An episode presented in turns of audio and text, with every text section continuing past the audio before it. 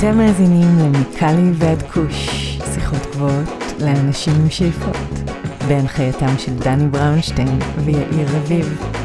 הנה, הנה זה מגיע.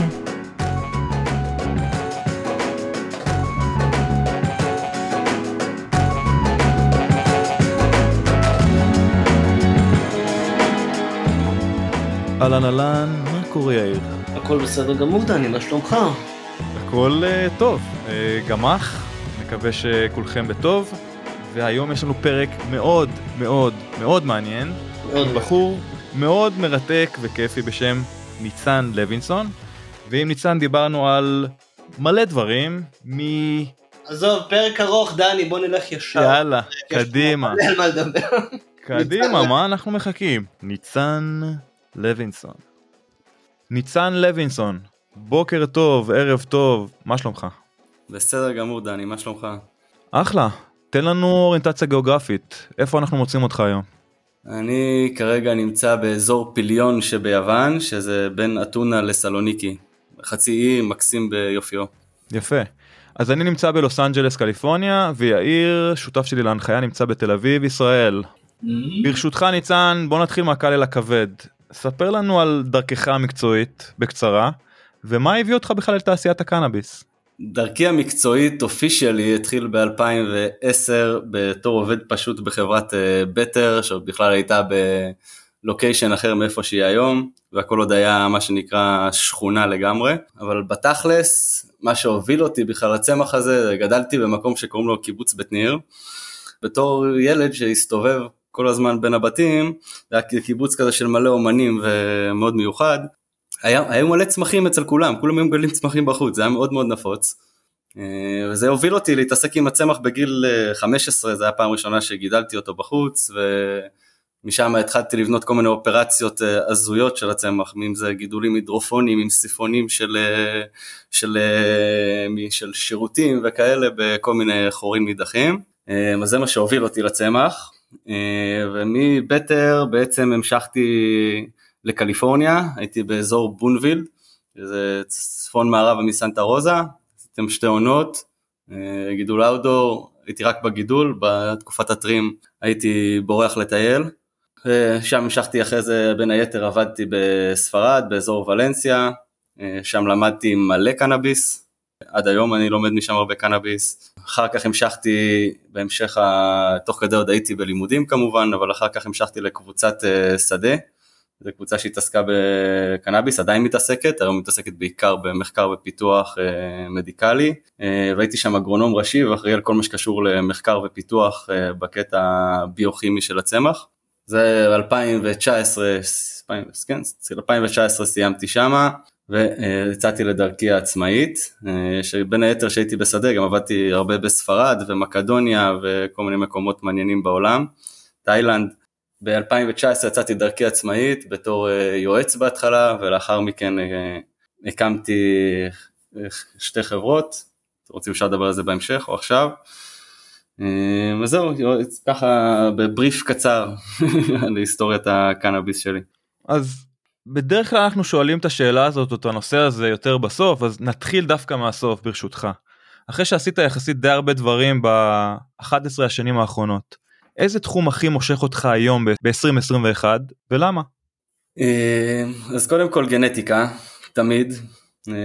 גנטיקה וכימיה אנליטית, יש כל כך הרבה לגלות שאנחנו עוד לא יודעים, בבחינה של אנליטיקה, של טרפנים, של קניבינואידים, של פלבנואידים, גם אני מרגיש שיש לי מלא מה ללמוד שם, ומהצד השני, דווקא כל התחום של ההמפת העשייתי, ולמה? זה כי אני חושב שהאימפקט שלו הוא ענק, מבחינה סביבתית, מבחינה תפיסתית, מאוד מאוד מושך אותי כל התחום הזה של ההמפת העשייתי, ואני מקווה שגם נתחיל לגעת בו בקרוב. אז כאמור עבדת בהרבה חוות שונות ברחבי העולם, ושוב השאלה הבלתי נמנעת, איך ישראל בהשוואה לשאר העולם מבחינת גידול קנאביס, ולמה הסחורה הישראלית לעולם לא תהיה שווה ברמתה לזו הקליפורנית או אפילו הספרדית? למה לעולם? אתה יודע מה? ניתן לו להשיב, נראה, אולי אני טועה, יכול להיות שהערכה שלי קצת מוטה. מה הטק שלך ניצן? אני כן רואה השתפרות מאוד מאוד גדולה בתוך ישראל, גם אם זה בשוק השחור וגם אם זה בשוק המדיקלי, אם נסתכל עשר שנים אחורה, מה שהיה ומה שיש היום, זה עולם אחר לחלוטין. לחלוטין אני לא יכול להשוות את זה לקליפורניה, לא באיכות, לא בצור, במגוון צורות גידול, במגוון אקלימים, בהרבה הרבה דברים. אנחנו לא שם, אנחנו רחוקים משם. אני חושב שהרבה מהבעיות נולדות בכלל בפוסט ארווסט, מתהליך הקיורינג וה, וה, והדריינג וכל הדברים האלה, ומה, מהבחירה בגנטיקה. אם אתה שואל אותי, אחת הבעיות הכי גדולות היום בישראל בשוק הרפואי זה גנטיקה. יש מגוון גנטיקה מאוד מאוד מצומצם, חברות השקיעו, יש היום כמעט ארבעים חברות פעילות, שזה מספר לא נורמלי, השקיעו בעיקר בפסיליטיז, ופחות בגנטיקה וביוניק פרוסס. אני חושב שזה מה שמבדיל אותנו הרבה מהעולם, וגם הקלצ'ר. אני מסתכל גם על ארצות הברית וגם על ספרד, כי זה שתי דוגמאות נפלאות. התרבות של הגידול והקרבה לצמח בארצות הברית ובספרד קיימת הרבה זמן, ובישראל לא, וזה פער שלוקח זמן להשלים אותו.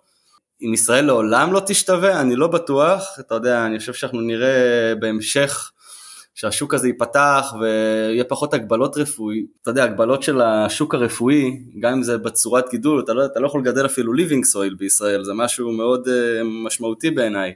או בצור, אתה לא יכול לגדל אאוטדור בחוץ. הרבה דברים אתה לא יכול לעשות, אתה מאוד מוגבל בגלל הרגולציה, ומן הסתם זה גם משפיע על, ה, על המוצר בקצה, אם זה הקרנות, ואם זה הדחף שלה להוציא את החומרים החוצה ואת הפרחים החוצה, ולהיות במודל כלכלי מצליח. יש פחות... פחות התמקדות באיכות בעיניי, אבל זה מגיע, מתחילים לראות את זה, דווקא מהחוות החדשות אני חייב לציין, בישראל, ופחות מהחוות הישנות. אבל אני כן לגמרי חושב, שאנחנו נראה בישראל דברים ברמה מאוד מאוד גבוהה, שהשוק ייפתח ולאט לאט ישתפרו, יש עקומת למידה, זה לוקח זמן, זה טבעי, אבל אני לא חושב שאנחנו לעולם לא נראה איכות ברמת קליפורניה. אז אתה יודע מה, עזוב את ההשוואה לקליפורניה, יכול להיות שהיא קצת לא נכונה. מה אם לגבי מקומות אחרים בעולם עם אקלים יחסית דומה? אתה עכשיו נמצא ביוון, דיברנו על ספרד, בהשוואה לישראל, יוון וספרד עושים את זה נכון יותר או פחות טוב? יוון ספציפית, זו דוגמה לא טובה, כי אין פה תרבות קנאביס בכלל, וספרד, עוד פעם, זה עניין של שוק שעבד שם, בספרד יש את הקלאבים, זה מקום שמגדל את כל הסחורה, מלא מהסחורה שהולכת לקופי שופ בהולנד בצורה לא חוקית. הרבה מהשנים שם, יש שם חוק, יש שם חוק שמאפשר לך לגדל צמחים בבית, יש שם תרבות יותר עתיקה, קרבה למרוקו לחשיש, הרבה הרבה סיבות, לדעתי, יש למה הם כאלה. גם בישראל יש תרבות, אתה יודע, אם אתה מסתכל על תרבות החשיש, ההיסטורית, וכמובן הקרבה ללבנון והמזרח התיכון, גם לנו יש את התרבות שלנו. זה לא באותם לעשות. שמע, בוא ניקח את ספרד ואת הקרבה למרוקו. מבחינת האחוזים באוכלוסייה שצרכו חשיש, זה המון. בדיוק, תראה. אז אתה רוצה להסביר קצת יותר על ההבדלים של איך הספרדים מגדלים קנאביס, איך הם מתייחסים לקנאביס בהשוואה לישראלים? תראה, אנחנו רואים שם, בספרד יש תרבות של מלא גידולי אנדרגראונד בכמויות מאוד מאוד מאוד גדולות. זה מה שמוביל שם. מבחינת השוק החוקי, הוא לא לגמרי קיים, כלומר בספרד מותר לך לייצא, בתור חברה מותר לך רק לייצא לחברה רפואית, אין שוק מדיקלי בספרד, ועם זאת יש קלאבים ויש הרבה מגדלים, אבל יש הרבה הרבה מגדלים ביתיים, יש שם הרבה חברות טיפוח, הרבה הולנדים שזזו לספרד בזמנו, במשבר שהיה בהולנד, של כל החוקים שהשתנו, אז יש שם הרבה הרבה הרבה ידע, הרבה מטפחים, והרבה, עוד פעם, וכמות אוכלוסייה של חמישים מיליון איש, שזה פי חמש מישראל, זה יוצר עולם אחר, ומדינה מערבית עם ידע כמובן, גידולים אופרטיביים ברמה גדולה מאוד, לא יצא לי לראות שם, אבל הרבה גידולי, נגיד בוטיק של אלפיים שלושת אלפים צמחים, ברמה מאוד מאוד גבוהה, לא, זה מה שמגיע בסופו של דבר, הרבה מזה מגיע לקופי שופ בהולנד, הרבה מספרד. אינדור אאוטדור?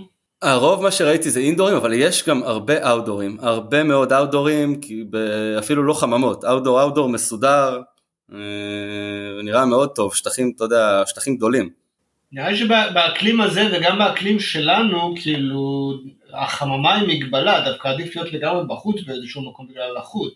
זה תלוי מאוד איפה, בספרד יש לך מקומות שיבש מאוד, כאילו, זו מדינה ענקית, יש לך הרבה מייקרו-קליימט, יש לך מלא מייקרו-קליימט, גם בישראל אגב, יש מלא מייקרו-קליימט שמשתנים. אגב, אחת הדוגמה, דיברנו קודם על ישראל, אבל זה, אחד הדברים שראינו, דיברתי גם על זה עם יאיר, זה שיש הרבה מהחוות התמקמו ליד קו החוף. אני חושב שעניין של site selection הוא אחד הדברים הכי חשובים שיש. בטח שאתה מגדל בחממות או אאוטדור, באינדור זה כבר מקבל פחות משמעות. כן, אבל גם אם אתה עושה אינדור ליד הים, הייתי שם פילטר פחם בכניסת אוויר גם. חד משמעית, למערכת יותר קשה להתמודד עם תנאים כאלה. אז ניצן, בין היתר הקמת חוות הם ביוון, אפרופו מדינות אחרות, שמתרכזת בגידול קנאבדואידים מינורים. למה בחרת דווקא ביעד הזה ביוון? אמרת שזה לא כל כך מפותח. ולמה בחרת גם בכיוון של קנאבדואידים מינורים? טוב, אז יוון זה, מה שנקרא, התגלגלתי לפה בגלל המשפחה, שיש לנו פה איזה מפעל ושטחים, ואמרתי, טוב, אני, מה אני יודע לעשות המפ וקנאביס, המפעל לא עובד, בוא נראה מה אפשר לעשות, ויש פה חוק שבעצם מאפשר לנו עד אפס נקודה שתיים טי אייץ' סי לגדל איזה צמחים שאנחנו רוצים. בחלק מהסיבה שהלכתי למיינור קנאבינויד, זה גם בגלל ה... נקרא לזה הליגל, כלומר שאני מגדל, אם אני אגדל סי בי ג'י או סי בי די וי או סי בי סי ודברים כאלה, ה-טי אייץ' סי יותר נמוך, וזה מקל עליי מבחינה רגולטורית, אבל הסיבה האמיתית שהגעתי לזה זה בגלל שהתחלתי להתעסק עם המיינור קנאבינוידס ב-אלפיים שמונה עשרה, בעיקר עם טי אייץ' סי וי, שאותו לצערי אני לא יכול לגדל פה, כי הוא תמיד מגיע עם אחוזי טי אייץ' סי גבוהים, והבנתי למעשה שיש, שיש פה מלא קנאבינואידים שאני לא מכיר, ואין לי גישה לגנטיקה שלהם, ומאוד מאוד מעניין אותי להתעסק איתם, ולא עם מה שכולם מתעסקים, וזה בעצם התחלתי לייצר פה בנק גנטי, עם שיתופי פעולה מספרד וארצות הברית, ושוויץ של גנטיקה, שבאמת זה, זה, זה מדהים, זה מדהים לראות את הצמחים האלה, זה מדהים לראות את השוני באנליזה, זה מדהים לראות את ההשפעה, וכמובן זה האפקט הפרמקולוגי.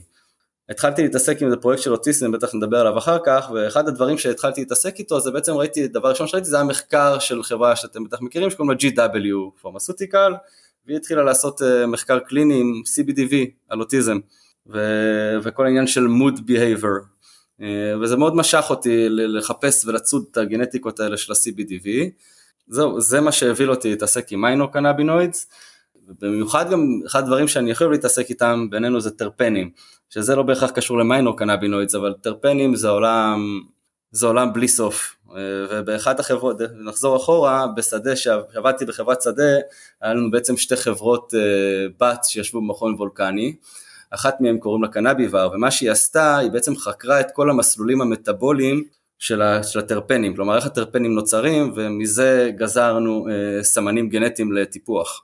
אבל נחשפתי שם לעולם ש... שהוא מטורף, אז כל הדברים שהם לא טי אייץ' סי ו-סי בי די, שכל החיים שלי התעסקתי איתם, בעיקר עם ה-טי אייץ' סי, עניין אותי לראות את העולם האחר שבצמח, מבחינת ההשפעות שלו, וגם זה הגיע בשלב ש... שיותר הפחתתי את הכמות אישון טי אייץ' סי שלי, ועברתי לדברים אחרים, ורציתי לראות איך זה משפיע עליי, אז הכל כזה קרה ביחד, וזה מה שהוביל אותי למקום הזה. יפה, אתה רוצה גם לפרט לנו קצת על המוצרים שאתם מגדלים? דיברת על קצת סי בי ג'י, על, על סי בי סי, נכון. על סי בי די איי, איזה זנים בדיוק או גנטיקות אתם מגדלים? כמה אחוז סי בי ג'י יוצא לכם לדוגמה? אם אתה יכול לפרט?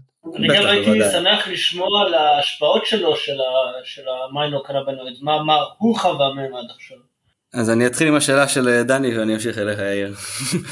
אז מבחינת, היום אנחנו, החברה הזאת ביוון, אנחנו בעצם, נתכם קצת רקע, אנחנו מגדלים פה כמעט ארבעים דונם שטח פתוח, עוד דונם וחצי של מנהרות גידול מאוד פשוטות, ועוד ארבע וחצי דונם חממות, שהמוצרים שלנו מתחלקים כרגע לשניים, שזה פרחים, סמוקבול, המפ, לשוק האירופאי, שיש לזה ביקוש מאוד גדול, והמוצרים השניים זה, זה שמנים, שאנחנו מרכיבים מהם בעצם את הפורמולציות, לכל מיני ניסויים או לכל מיני דרישות שיש לנו מלקוחות.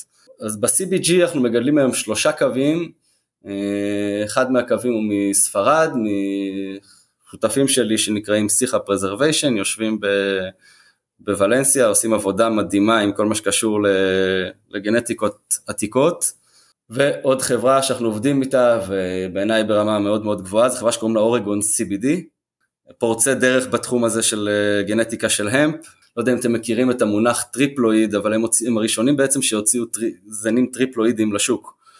המשמעות של טריפלואיד זה בעצם אומר סידלס, כלומר הזנים האלה לא יכולים להיות מואבקים, גם אם יש זכר הוא לא יאביק אותם, ומן הסתם גם יש להם יותר ויגור, יותר חזקים, יותר גדולים, אז זה שנה ראשונה שאנחנו מגדלים אותם, ומאוד מאוד מעניין לראות איך זה ייראה. הגענו שנה שעברה ל-חמישה עשר אחוז סי בי ג'י, והיופי שהיה בזה זה שהיה אפס נקודה אחת טי אייץ' סי, זה היה מאוד מאוד מאוד קל להיות בליגל ווי. בכלל עולם הטיפוח של הגנטיקה בהמפ, בגלל ההגבלה הרגולטורית, הוא קשה פי אלף מטיפוח רגיל, כי אין לך שום הגבלה בו. סי בי די וי, אנחנו מגדלים מזה ארבעה קווים היום, אחד זה עם שותפים שלנו מאורגון גם, אחרים שקוראים להם Zd Therapeutics, אנחנו מגדלים שני זנים שנה ראשונה של, ה... של הזן הזה, שנה שעברה גידלנו זן אחר מחברה אחרת, שאיתו הגענו לחמישה וחצי אחוז סי בי די וי, שזה מגיע ביחס של אחד לאחד, כלומר בערך על כל אחוז סי בי די וי אנחנו נקבל אחוז סי בי די, וגם שם אחת ההשפעות שאנחנו רואים את זה שה... שה-טי אייץ' סי הוא נשאר נמוך, עוד דבר שמקל לנו מבחינה רגולטורית, אז בערך חמישים אחוז מהתפוקה שלנו מגודלת ל... למיינור קנאבינוידס האלה, ושאר ה-חמישים אחוז זה זני סי בי די אחרים, אבל בלי מיינור קנאבינוידס. סי בי סי זה זן שיש לנו אחד, שגדלנו אותו שנה שעברה, הצלחנו להגיע איתו הכי הרבה ל-שלוש נקודה חמש אחוז, השנה אנחנו עושים את הדור הבא שלו, עוד פעם נחכה לראות מה היו התוצאות. טרפנים שאנחנו רואים באנליזות דברים מופלאים, גם מבחינת ההרכב שלהם וגם מבחינת האחוזים שלהם, כלומר, אני לא אוהב כל כך להתייחס למונח total terpenes או total cannabinoids, כי הוא לא אומר כלום בעיניי, אבל יש שם מספרים של כמעט ארבעה אחוז טרפנים, שלוש נקודה חמש אחוז טרפנים, שמבחינתנו זה דברים מאוד מאוד יפים, וואו. אבל בעיקר מה, בעיקר מה שמעניין מאוד. שם מאוד גבוה, בעיקר מה שמעניין שם זה הרכבים בתוך ה...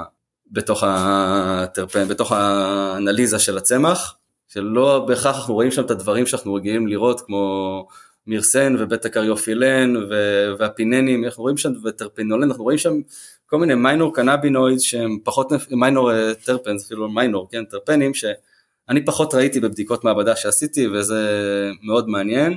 אני יכול לספר לכם איזו אנקדוטה נחמדה על, על טרפנים, לפני שנה וחצי ניסיתי לעשות טיפוח לזן שהוא טי אייץ' סי וי, זה לא הצליח כל כך, לא היה כמעט טי אייץ' סי וי בצמח, אבל שלחתי את זה למעבדה בארץ, אני לא אנקוב בשמה, ומתקשרים אליי יום אחר כך, אחרי שהם עושים את האנליזה, אומרים לי תבוא, בוא, אין טי אייץ' סי וי, אבל בוא, בוא תראה, מצאנו משהו מעניין, והם מצאו בעצם את מה שקוראים לו חשישן, אני לא יודע אם אתם מכירים את הטרפן הזה. כן, זה דגרדציה. נכון, זה דגרדציה, ובכלל כדי להגיע לסטנדרט שלו במעבדה, מערבבים ארגני מרסן כדי לקבל את החשישן. עכשיו, הצמח הזה שהגיע להם הוא נקטף לפני כמה, כמה ימים לפני שהוא הגיע, כאילו הוא יובש והגיע להם בצורה די מהירה, כלומר שלא היה, הוא לא עבר איזה תהליך התיישנות או, או סבל מאיזשהו תנאי יבוש לא טובים, והם מצאו שם ריכוזים די גבוהים של חשישן, והם בעצם עשו מזה סטנדרט ל-ג'י סי אם אס שלהם. אז כל פעם יש הפתעות חדשות, ואני כל פעם שמח לגלות אותם, וזה באמת עולם בלתי נגמר של חומרים, זה לא יאומן שהסערה הזאת, הקטנה הזאת שנקראת טריכומה, זה פשוט מפעל יצור כימי בלתי נדלה. בגלל זה אני אומר שזה אחד, שאלת אותי קודם, אחת השאלות מה מעניין אותי, זה אחד הדברים שהכי מעניינים אותי, כי אני יודע שאני לא יודע הרבה. עכשיו ניצן, שאלה אולי קצת טכנית, ממה שאתה אומר עכשיו שבזנים האלה שאתה מגדל של המיינוקרבנוידס, אתה מקבל פרופילים של טרפנים חדשים ומעניינים. לא, זה לא בהכרח במיינור. זה אומר שבאיזשהו מקום, אוקיי, אז הבאתי. לא בהכרח במיינור. זה לא בהכרח במיינור, זה בחלק, בזן סי בי די וי ספציפית ראינו מיינורים מאוד גבוהים, טרפנים מאוד גבוהים, אבל רוב הטרפנים דווקא אנחנו רואים בזני סי בי די הקלאסיים יותר נקרא לזה. אוקיי, סבבה, זה לא רלוונטי מה שרציתי לשאול. אין, אין, אין, אני משער שרצה לשאול על הקשר בין מיינור קנאבינויד לטרפנים אחרים, אבל לא נראה לי שיש קשר. זה, אני, זה לקח אותי לכיוון שאולי דווקא הייצור של טי אייץ' סי גורם לייצור של טרפנים מסוימים, ואולי כאילו זה יכול להיות איזשהו כיוון מעניין. יכול להיות, אבל זה, יש מלא לחקור, והתשובה היא שאני לא יודע. אז ניצן, קודם כל תענה על השאלה של יאיר, אם אתה יכול, לגבי האפקטים של אותם אה, קנאבדואידים, דיברנו על סי בי ג'י ו-סי בי סי, מה אנחנו יודעים, מה המדע יודע היום מבחינת האפקטים? על הכיפק, אז נחזור עוד פעם לשדה, אה, שעבדתי שם, עשינו ניסוי... אה, קליני על, בעצם על, על דלקות מעיים, על קרון וקוליטיס, ושם השתמשנו בעצם ב-סי בי ג'י. אז מה שאני, עוד פעם הייתי מעורב במחקר הזה בצורה מאוד חלקית, אבל מה שאני יודע מזה, וה-סי בי ג'י זה כל מה שקשור לעיכול ודברים כאלה, אמור מאוד מאוד לעזור. אני יכול להגיד לך שמהחוויית עישון שלי של זה, מאוד קשה לי להגיד מה ההשפעה. אני לא, לא מרגיש שזה משהו שאני יכול לשים עליו את היד. בכלל מאוד קשה הרבה פעמים שזה לא T H C לשים את היד על השפעה, כי אנחנו רגילים להרגיש את ההיי. אבל אני יכול להגיד לך לזני C B D V ו-C B D שאנחנו מאשן, אני לגמרי מרגיש הקלה בסטרס אנגזייטי נקרא לזה, ובמוד, בהתנהגות, מוד, כאילו אנרגיה, מאוד מקל עליי, מאוד נעים לי, זה מה שאני צורך, בעיקר שאני ביוון כמובן, אני מאוד אוהב את זה. פעם הייתי מאשן זנים שהם היי-T H C, היום אני מעדיף את הדברים היותר רגועים. עכשיו שאלה טכנית, יש אפשרות להפוך uh, מאותם זני uh, C B D או C B G או C B D V, להפוך אותם גם לסוג של חשיש או לייב רזן או אפילו סולבנטלס, uh, מיצוי שהוא ללא ממס, או שזה משהו שחייבים uh, זני T H C ורזין מסוים uh, שמאפשר את זה? אז אוקיי, אז דבר ראשון חד משמעית כן, אני יכול להתחיל ששנה שעברה היה לנו פה איזו חלקה קטנה שחטפה קשה, והיינו פה עובדים פקיסטנים, והפוננת אליהם פשוט חבר'ה, בואו, לא נמכור את זה, אבל בואו נעשה ג'רס לעצמנו, וזה היה חוויה מאוד מאוד נעימה, ולחלוטין כמובן, כן, בסופו של דבר, כל הלייב רזינג, כל הסולבנטלס, זה מהטריכומות, זה מה שמעניין אותנו שם, וזה מתנהג אותו דבר, אנחנו לצורך העניין, המערכת מיצוי שלנו, היא סולבנטלס, היא בעצם עובדת על מים, והשלב הראשון שלה, בעצם של השמן, של המוצר, הוא חשיש, אנחנו יוצרים את החשיש ואחרי זה ממיסים אותו לשמן, ויש לזה גם, דיברנו קודם על טרפנים וכמה זה חשוב, אז בתהליך של זה שהוא מאוד מעניין, אנחנו קוטפים את, ה, את התפרחות לפני שהשמש עולה, מאוד מוקדם בבוקר, נכנסות ישר להקפאה, וזה בדיוק זה כדי לשפר את כל הריכוז טרפנים שאנחנו רואים, בעיקר מונוטרפנים שאנחנו רואים שנשארים ביותר במיצויים האלה ובשיטות האלה מאשר... באשר בשיטות אחרות, סיוטיים או אתנול, יש פה שימור, השיטה הזאת מביאה של שימור של טרפנים, וזו הסיבה שאנחנו גם רואים אותם באנליזות, לעומת uh, דברים אחרים. אז לחלוטין יש, אפשר לעשות לייב רייזין, אפשר לעשות חשיש, אפשר לעשות סולבנטלס, אחד לאחד אותו דבר, בסופו של דבר זה הטריכומות. מדהים. כי אני חייב להגיד פה בשוק האמריקאי, אנחנו רואים, אני רואה קצת, uh, מיצ... יש הרבה מיצועי T H C מן הסתם, אבל מיצועים של C B G ומיינור קנאמינוידס אחרים רואים קצת פחות. זה לא שאין, אבל האיכות שלהם לא מספיק טובה, אבל מעניין, הנושא הזה מאוד מעניין. בנושא הקודם, הזכרת קצת את הטיפול באוטיסטים, ספר לנו קצת על המיזם לטיפול ההוליסטי באוטיסטים שהקמת, מה גרם לכם להקים אותו, ומה המדע יודע על קנאביס ואוטיזם ב-עשרים עשרים ואחת? טוב, האמת שאני יכול להגיד שזה אחד הדברים שאולי הכי מעניינים אותי, ויש לי פאשן ומרגשים אותי, אני עוד לפעמים לא יודע להגיד למה, אבל זה פשוט ככה, כל הסיפור עם האוטיזם וילדים אוטיסטים והאימפקט של זה. הגעתי לזה לפני שלוש שנים, הבת זוג שלי שתחיה היא מתמחה בטיפול באוטיזם, זו שיטה שנקראת T S D M, והיא עבדה עם איזה, עם איזה משפחה שיש להם בעצם תאומים אוטיסטים זהים, זה שהם, אני הכרתי אותם שהם היו בני שנתיים, וכל פעם האמא אמרה, תביא את ניצן, בואו בוא ניפגש, דבר על קנאביס בלי שום קשר לאוטיזם, והתחלנו בגיל שנתיים וחצי לתת לילדים האלה שמני C B D, לא שקשורים לייצור שלי, שהבאנו מארצות הברית, וראינו דברים מופלאים. עכשיו, מההתחלה היינו מאוד רצינים, ובנינו תוכנית ש... ש... ש... שהאימא וכל המטפלות של הילדים האלה ממלאים כל יום, אם זה ה-behavior, השינה, anxiety, repetitive, repetitive behavior, הרבה הרבה מדדים שהם, שהם התנהגותיים. עכשיו, אוטיזם זה אחת, אם שאל אותי, זה אחד, זה אחד הדברים שהכי קשה לחקור, כלומר, כי זה, זה לא כאב, נעלם כאב, זה כל אוטיסט, זה לא סתם קוראים לזה הספקטרום, הוא אחר לגמרי, התאומים הזהים האלה שהם זהים, אני לא מצליח להבדיל בהם עד היום שאני רואה אותם, הם כל אחד מהם משפיע עליהם משהו אחר, וכל אחד מפריעים לו דברים אחרים, והאימפקט שזה עושה על המשפחה מסביב, הוא מדהים, אז, אז טיפול פה, אתה מטפל בילד, אתה מטפל במש, במשפחה מסביב, אתה משפר את האיכות החיים שלהם, זה סופר מעניין, גם יש שם מחקר, מחקרים מדברים על אוטיזם שהמערכת האנדוקנבינואידית שלהם בכלל שונה, כלומר יש שם מחסור ברצפטורים, אני עוד לא יודע להגיד בדיוק מה, קראתי איזה מאמר אחד על זה, אבל יש דיבור, יש, יש דיבור על זה. בישראל נעשה מחקר מאוד מאוד גדול, שכלל, אם אני לא טועה, מאה שמונים ושמונה משתתפים, באוניברסיטת בירושלים, דדי היה מעורב בו גם, אני רוצה בטח לדבר על זה, אבל אחד הדברים שהם ראו שם, ומאוד מעניין, זה שזה עובד הרבה יותר טוב על, על בנים מאשר על בנות, בצורה משמעותית, כלומר ברמה, לא זוכר את המספרים בדיוק, אבל ברמה של שבעים שמונים אחוז אצל בנים, ואחוזים מינורים אצל בנות, עכשיו זה די מעניין גם, כי יש פי ארבע אוטיסטים בנים מאשר בנות, אז זה מה שאני יודע במדע, אני יודע שהם, שהם מהניסוי הזה הם למדו הרבה, בישראל יש לא מעט ילדים שנעזרים בזה, בעיקר בשני מוצרים ספציפיים, זה, זהו, זה מה שהביא אותי לדבר הזה בגדול, בזמנו האמא באה אליי, אמרה לי ניצן תפתח לי פורמולציה לאוטיסטים, לילדים, אמרתי לה תקשיבי אני לא חושב שזאת הדרך, בואי נראה מה קיים בחוץ ומה... מה, מה משתמשים, מה עוזר, בוא ניקח את המידע מאנשים שכבר משתמשים במוצרים, ונעשה אנליזות למוצרים האלה, ונוכל להבין קצת תמונת מצב יותר כוללת, מאשר ללכת להתחיל לפתח, לפתח מוצר, שגם ככה הוא באיזשהו מקום פרסונלייזד.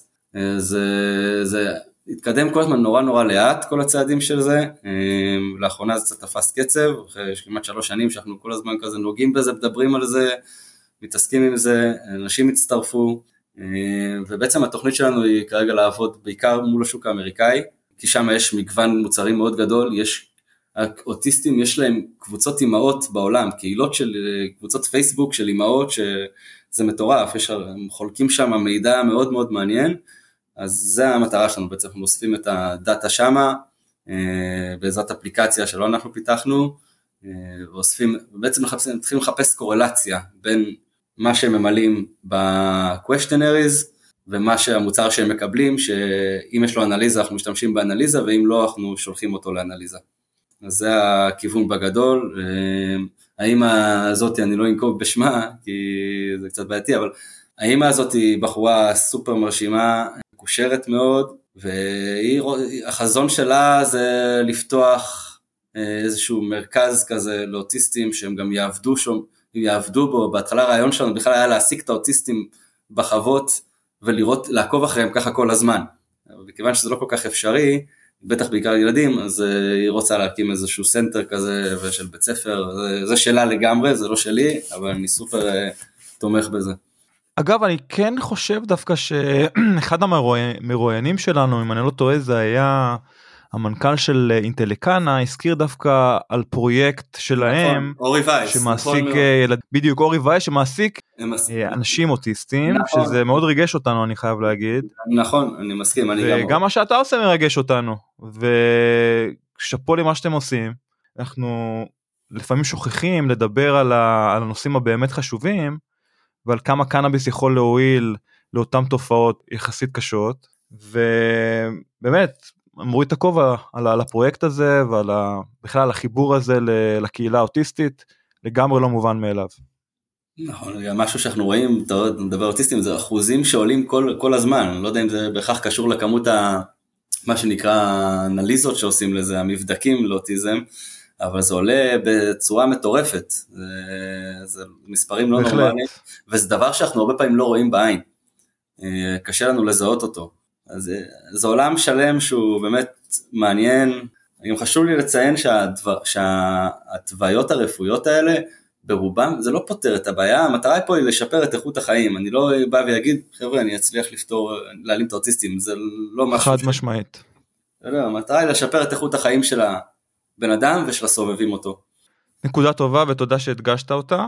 ובשינוי נושא מה שנקרא חד, חד במיוחד, אני רוצה דווקא לדבר על פרויקט קצת שונה. למזלנו הרב יצא לנו לראיין שלושה אנשים שלוקחים, או לפחות לקחו חלק בפרויקט העל הזה שנקרא גנג'ייר, ואתה דווקא התנסית בפרויקט הזה לאחרונה כסטודנט. ספר לנו בבקשה על החוויה המזווית שלך, ועד כמה היא חידשה לך, בתור אחד שכבר הגיע עם מטען ידע גדול.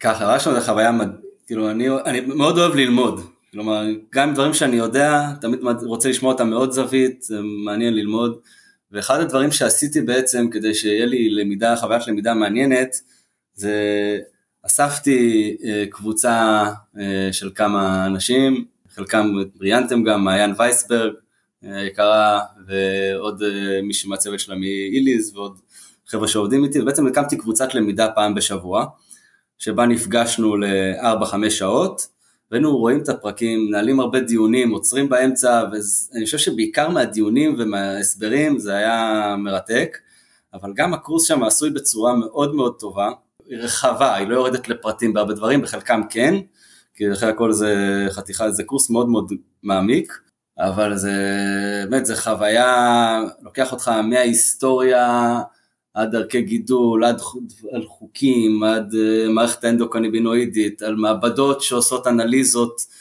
ומאפיינות טרפנים וקבוצות, באמת זה, ואקסטרקט, שיטות אקסטרקטינג, עם, עם אנשים כמו קווין ג'ודרי שראיינתם, ופרנצ'י היקר שלו איתנו, ועוד נוספים ומדהימים, שזה חוויה באמת ממליץ מאוד, גם חידש לי, גם דברים שידעתי והם חוזרים על זה, תמיד טוב לשמוע את זה מאוד זווית, מאוד בן אדם, אז, אז לגמרי למדתי מזה.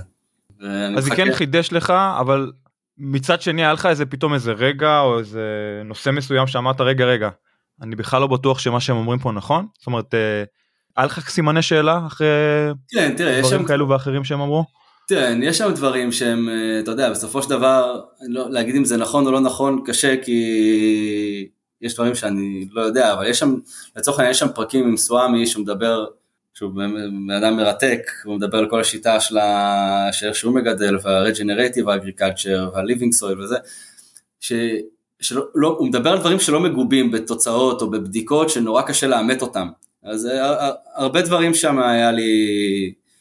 שבעיקר בחלק שלו שהם לא היו נכונים. עכשיו, עוד דבר, הקורס הוא מאוד אמריקאי, כלומר, הוא מאוד מתייחס לשוק האמריקאי, האוריינטציה שלו היא, יש לה היסטוריה מאוד מסופרת מהסיפור האמריקאי, אז יש שם דברים שהם קצת קצרים, אבל מעניין, מרתק, ומה שנקרא, אני אצפה בכל ההקלטות שוב. יפה.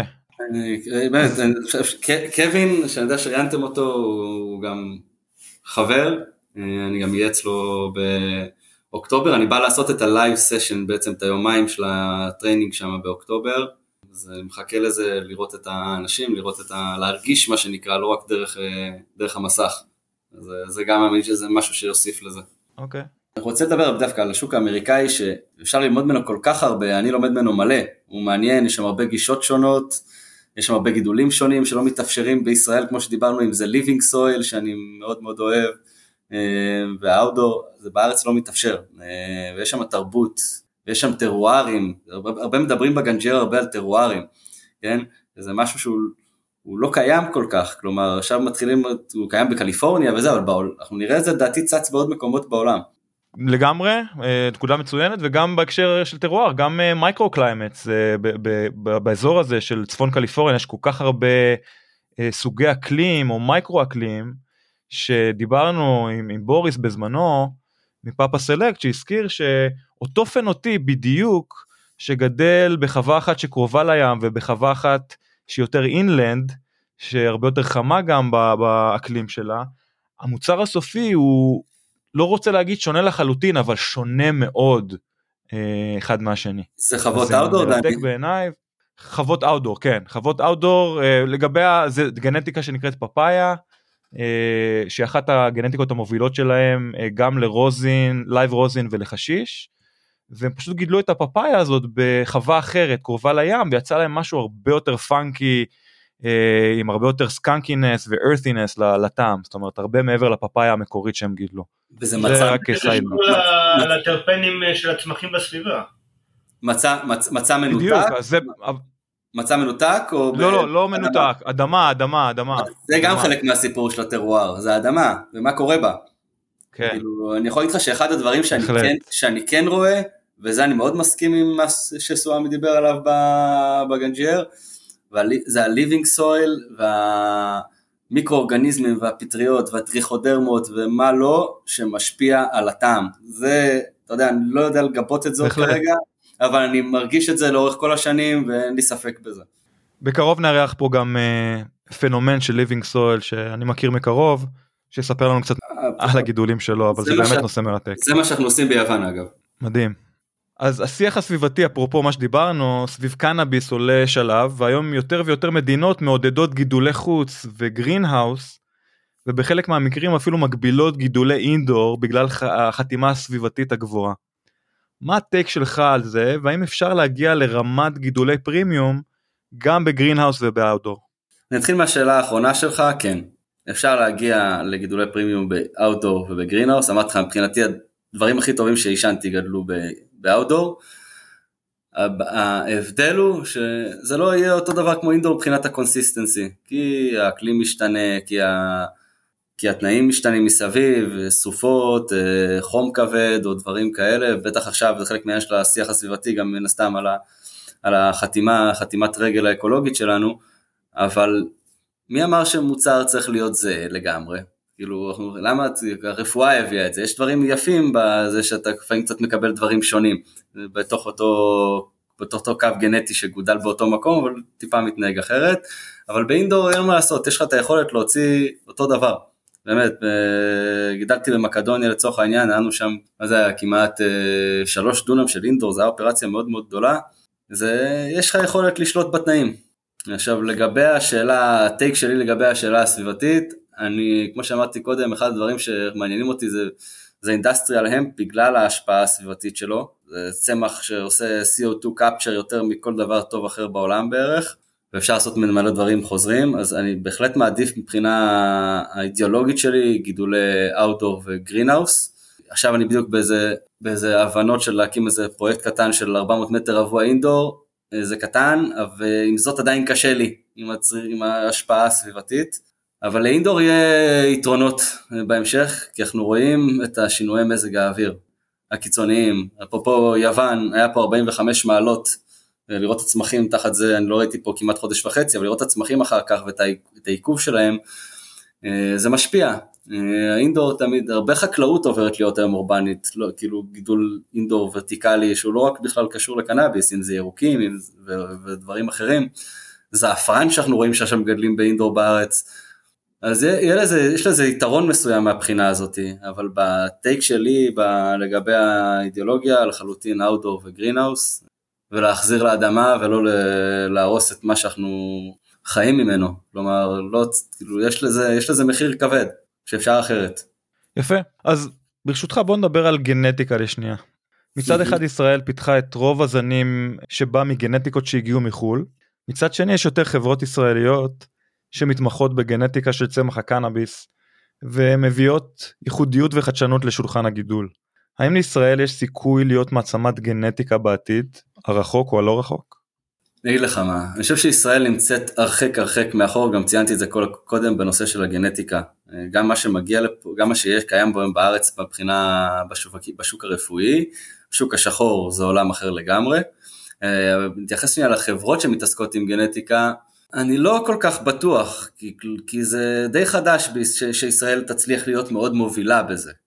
זה די חדש בישראל, זה צמח שמטפחים אותו עשרות שנים, יש אנשים שעושים את זה הרבה זמן, יש חברות מאוד מקצועיות בחול, ויש תעשייה שנותנת פידבק, כלומר, אם מסתכל על ישראל לצורך העניין, התעשייה הרפואית מדברת על, כיום על טי אייץ' סי ו-סי בי די בלבד, מה ש-שמונים אחוז מהתוצרת שנמכרת בישראל זה פרחים, מתוך ה-שמונים אחוז האלה זה פרחים של מה שנקרא קטגוריה של טי עשרים, כלומר שישים וארבעה אחוז מהשוק הוא היי טי אייץ' סי, בקטע הזה אני לא רואה שלישראל יש שום יתרון, זה נעשה כמו שאמרתי קודם שנים ועשרות שנים בעולם, וזה הדרישה של השוק, כלומר יש איזשהו מתאם בין הדרישה של השוק למה שהחברות מפתחות, ופה אני חושב שזה קצת הרגולציה מגבילה את ישראל בתחום הגנטי, עכשיו נפתח סוף סוף היכולת לייצא גנטיקה, אז אני מאמין שזה גם ייצור שיתופי פעולה שיצליחו לקדם את החברות גנטיקה.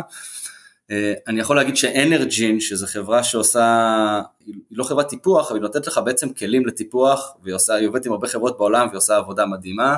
יש חברה בישראל שקוראים לה קנבריד, שמתעסקת עם זני מכלו, בעצם לייצר, כמו שאנחנו רואים היום, ללכת לגדל מגי, וכל הזרעים ייצאו אותו דבר, מה שלא קיים היום בתעשיית הקנאביס, זה הם טוענים שהם, שהם ראשונים, אבל הבעיה בזה שלוקח הרבה מאוד זמן ליצור זנים חדשים, וכמו שאמרנו קודם, יש מגוון מאוד גדול של מולקולות וקומבינציות, אז כל פעם להגיע בטיפוח זרעים, זרעי מכלו, לזנים חדשים, לעומת כאלה שעושים תרביות או איחורים, סלקציות, אתה תמיד יותר איטי.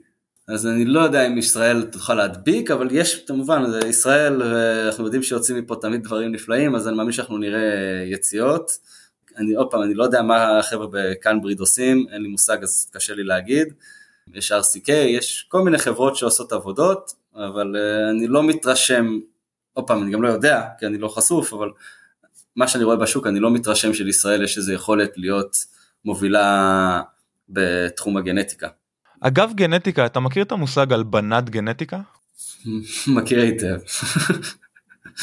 אתה רוצה להסביר לנו, למאזינים שלנו, מה זה? אם לא אכפת לך? מה זה הלבנת? תעשיית הקנאביס הישראלית? בדיוק. מה קורה בעצם?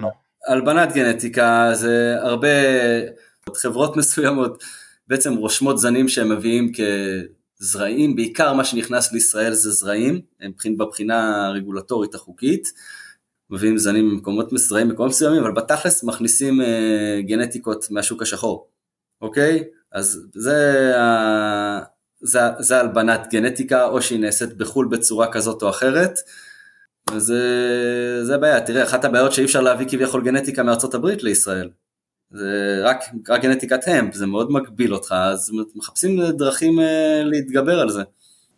קצת מטריד הייתי אומר. למה מטריד? אני דווקא בעד לגמרי. על גנטיקות שאתה מסתמך מהשוק הלא חוקי? כן, אבל דני, זה אנשים שהם... השוק הלא חוקי הוא איזשהו מקום הרבה יותר מקצועי. עכשיו, גם אם אתה חושב על ישראל, יש לך בארצות הברית את האזורי האקלים, שכאילו מהם אתה יכול לגזור מה שאתה צריך אצלך. זה הרבה יותר הגיוני שניקח מהם גנטיקה. ועושים את זה שנים על גבי שנים. אני לא חושב, מבחינתך הלבנת גנטיקה זה דבר טוב?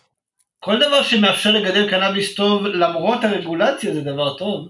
דני, אני כן אגיד לך משהו שהוא כן חשוב לי, ואני חושב שזה לשמור, זכויות יוצרים נקרא לזה, איזשהו לתת, אתה יודע, איזה כבוד למקום שזה ממנו הגיע, שזה לא קיים במקום, אתה יודע, בישראל יש נטייה כזאת לקחת איזה זן, לתפור לו איזה שם גנרי של איזה ילד או בן אדם שקשור לבעלים של החברה, בלי להזכיר מה הגנטיקה מאחורה, בלי לספר את...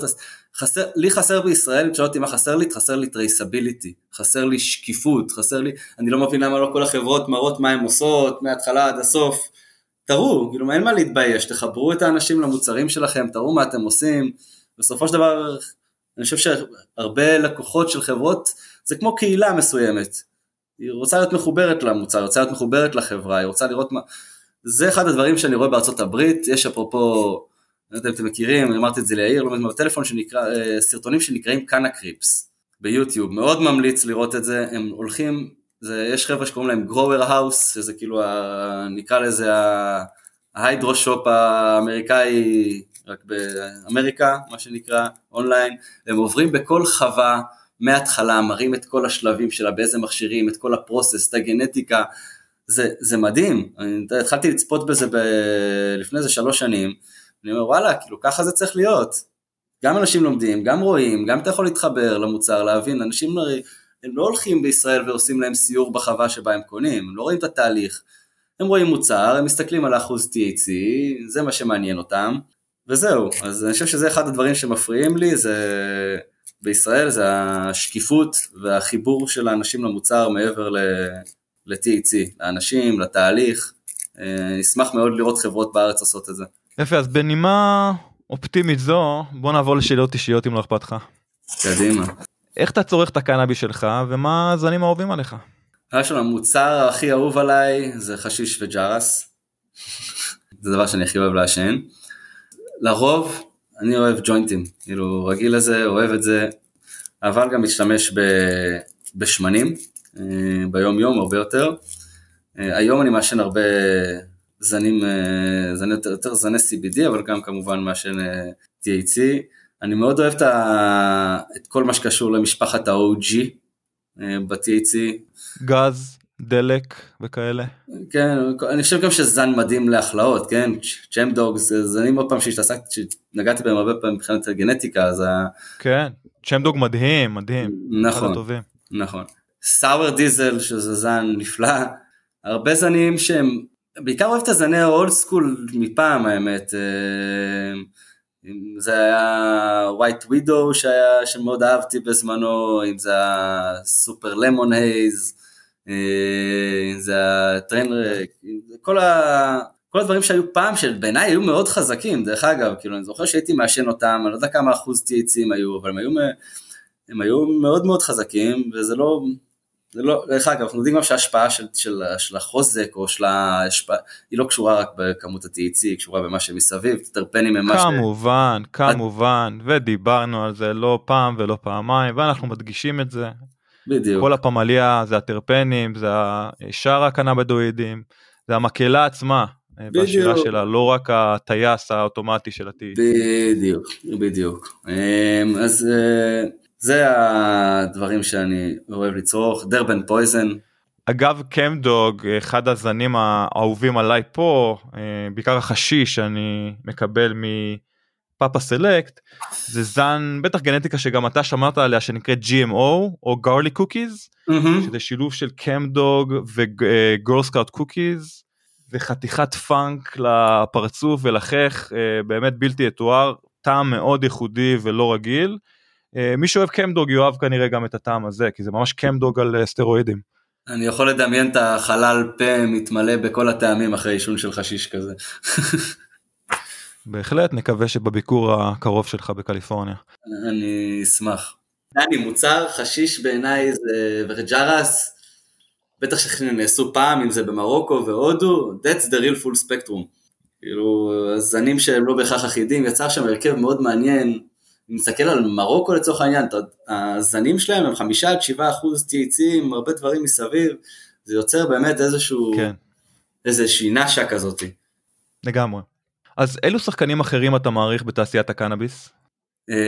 בשוק הישראלי אני מאוד מאוד מעריך את קנאסול, ומה שהם עושים שם, מרשים בעיניי, פארמוקן עושים עבודה בעיניי יוצאת מהכלל, ברמת המחקר הפיתוח, רמת הזניר, רמת המוצר, מתקן די פשוט, איליז כמובן, שאני גם עובד איתם, אנשים מדהימים עם גישה נפלאה, מה עוד בישראל, יש חברה שנקראת, לא יודע אם מעניין, דווקא אולי גם איך מעניין לרעיין אותם, זו חברה שנקראת קונספשן, היא עוד לא יצאה לשוק עם מוצרים לדעתי, אבל הם בנו שם איזושהי חממה טכנולוגית מאוד מאוד מעניינת, יש שם בחור שקוראים לו ירון בלופשטיין ממקימי קנדוק, מעניין אותי מה שהם עושים שם, מה שראיתי גם... דני, איך זה שלא ראיינו אותו עדיין?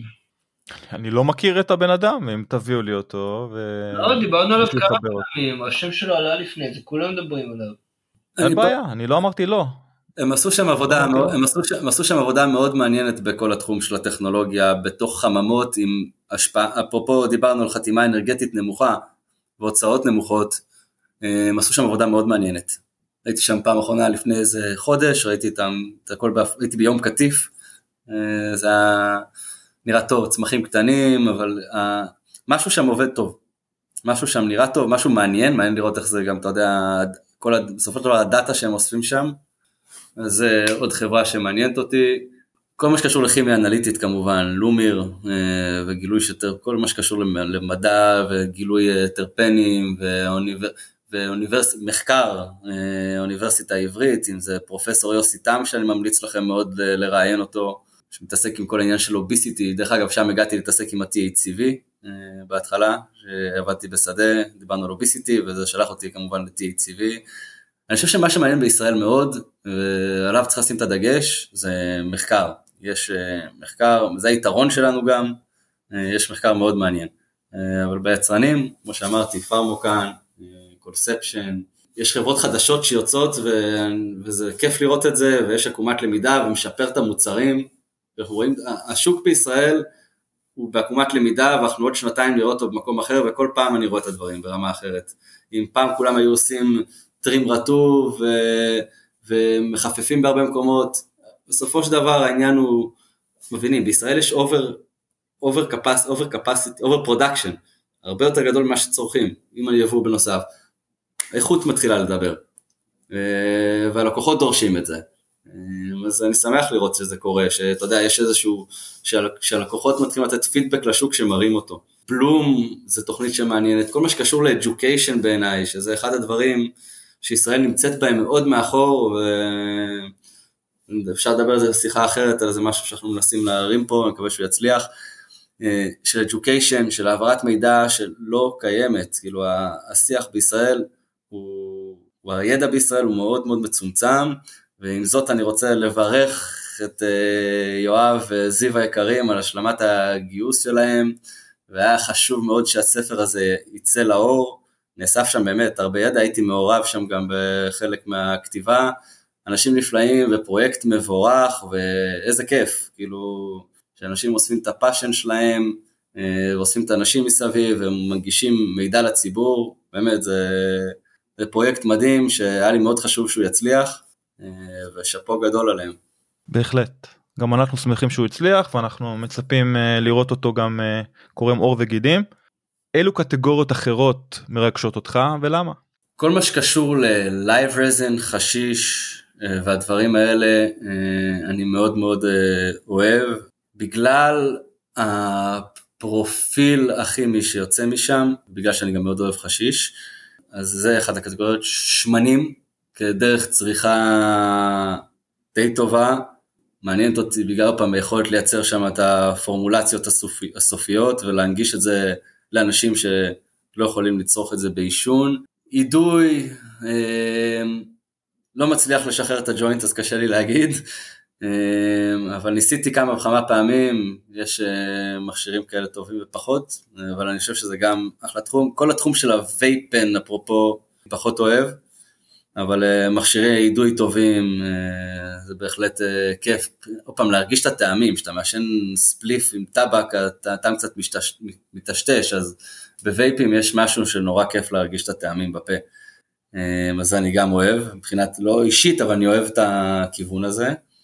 חכה שתגיע לקליפורניה, אתה תחכה, גם, גם זה ישתנה אצלך, אולי. באמת, זה, אבל, זה, זה סופר מעניין, עוד פעם, זה דברים שלא פתוחים פה בארץ, אז נורא, אתה יודע, הגישה בארצות הברית היא open access להכל, בישראל אנחנו פחות חשופים לזה. כן, התרבות, תרבות הקנאביס פה בקליפורניה היא בהחלט uh, מקדימה בשנים רבות את, את מה שקורה כרגע בישראל, אבל אני מאמין שברגע שתהיה לגליזציה, אז uh, הישראלים ידביקו את הפער במוקדם או במאוחר. תלוי, ת, תלוי מה יהיה, אני מאוד מקווה. בסופו של דבר, ברגע שזה יהיה חוקי, זה ייקח uh, כמה שנים מה שתדביקו את הפער, אבל זה, זה עניין ת, של זמן. תלוי, מאוד תלוי במודל שיעשו פה, אני מאוד מאוד מקווה, uh, בעיניי הדבר הכי חשוב בלגליזציה, שתהיה פה, ואני שאלתי מתי תקרה איפשהו ב-אלפיים עשרים וחמש כנראה, זה ההימור שלי, זה שייתנו, לא, לאנשים, לא. זה שייתנו לאנשים לגדל בבית. אם זה לא יתאפשר... כן, בעיני... כן, זה חלק, אתה חייב להיות חלק. זה, זה פשע. זה, זה לא לגליזציה, אני שתהיה להגיד. זה פשע בעיניי, כאילו לאפשר דבר כזה שהוא לא... זה, זה, אני חושב שזה זה, זה הדבר הכי חשוב בעיניי, לאפשר לבן אדם לגדל בבית, זה, זה, זה הדבר הכי חשוב. אז ניצן, מהי המדינה או המקום בעולם שהכי נהנית לעבוד בו מחוץ לישראל, ולמה? ספרד, אני חושב שבעיקר בגלל האנשים, יש לי שם באמת חברים טובים שהם כמו משפחה, בעיקר באזור ולנסיה, גם ברצלונה וסביליה קצת, אבל בעיקר באזור ולנסיה, שיתוף מידע שם הוא מאוד כאילו, חולקים איתך מידע בקלות, יש תהליך למידה, שיטות, נחשפתי שם כל מיני שיטות גידול, יש...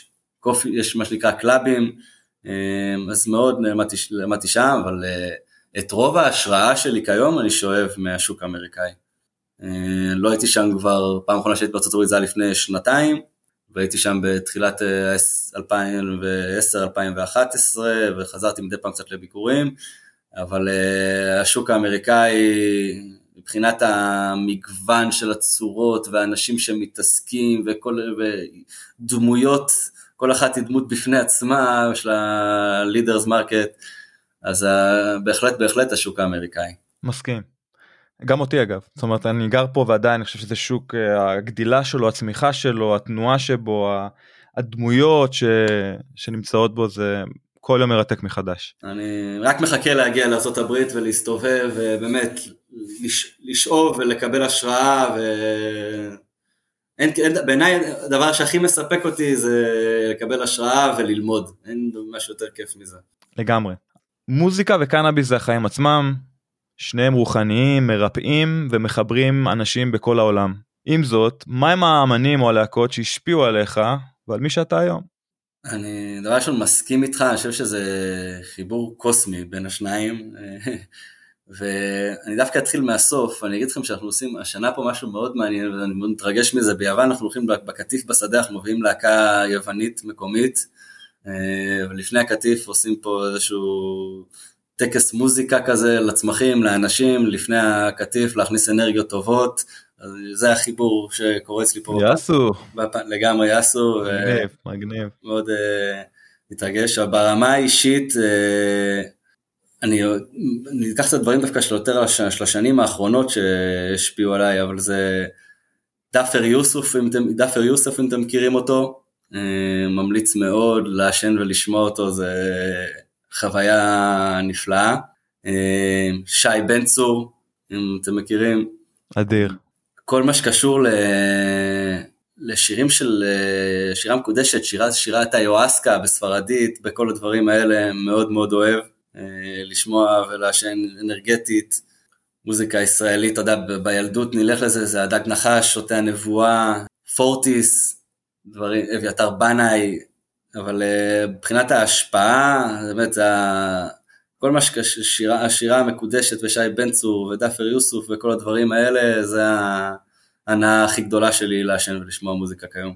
אני גם מתחבר למה שאמרת, שי בן צור גם קודם כל מופיע הרבה בפסקולים שאני מכין לאירועים שלנו, כולל חומוס וחשיש, ובאמת שי מביא איתו גם איזה משהו מאוד פנימי ועמוק, גם תרבותית כמובן, וחוזר לתרבות ה... תרבות המוזיקה באפגניסטן ובאזור הודו. הרג'סטנים. הרג'סטנים בדיוק, ומצד שני השיתוף פעולה עם, עם הגיטריסט של רדיואד, שהיה גם ג'וני גרינווד, אז מבחינתי, ה... אתה יודע, ההליכה הזאת מצד אחד על אותנטי, ישן, היסטורי, תרבותי, מול החדש, מאתגר, שזה ג'וני גרינווד מייצג, היה באמת מרתק לשמוע, ואני מאוד מתחבר לטעם המוזיקלי שלך גם, אז זה טוב לדעת.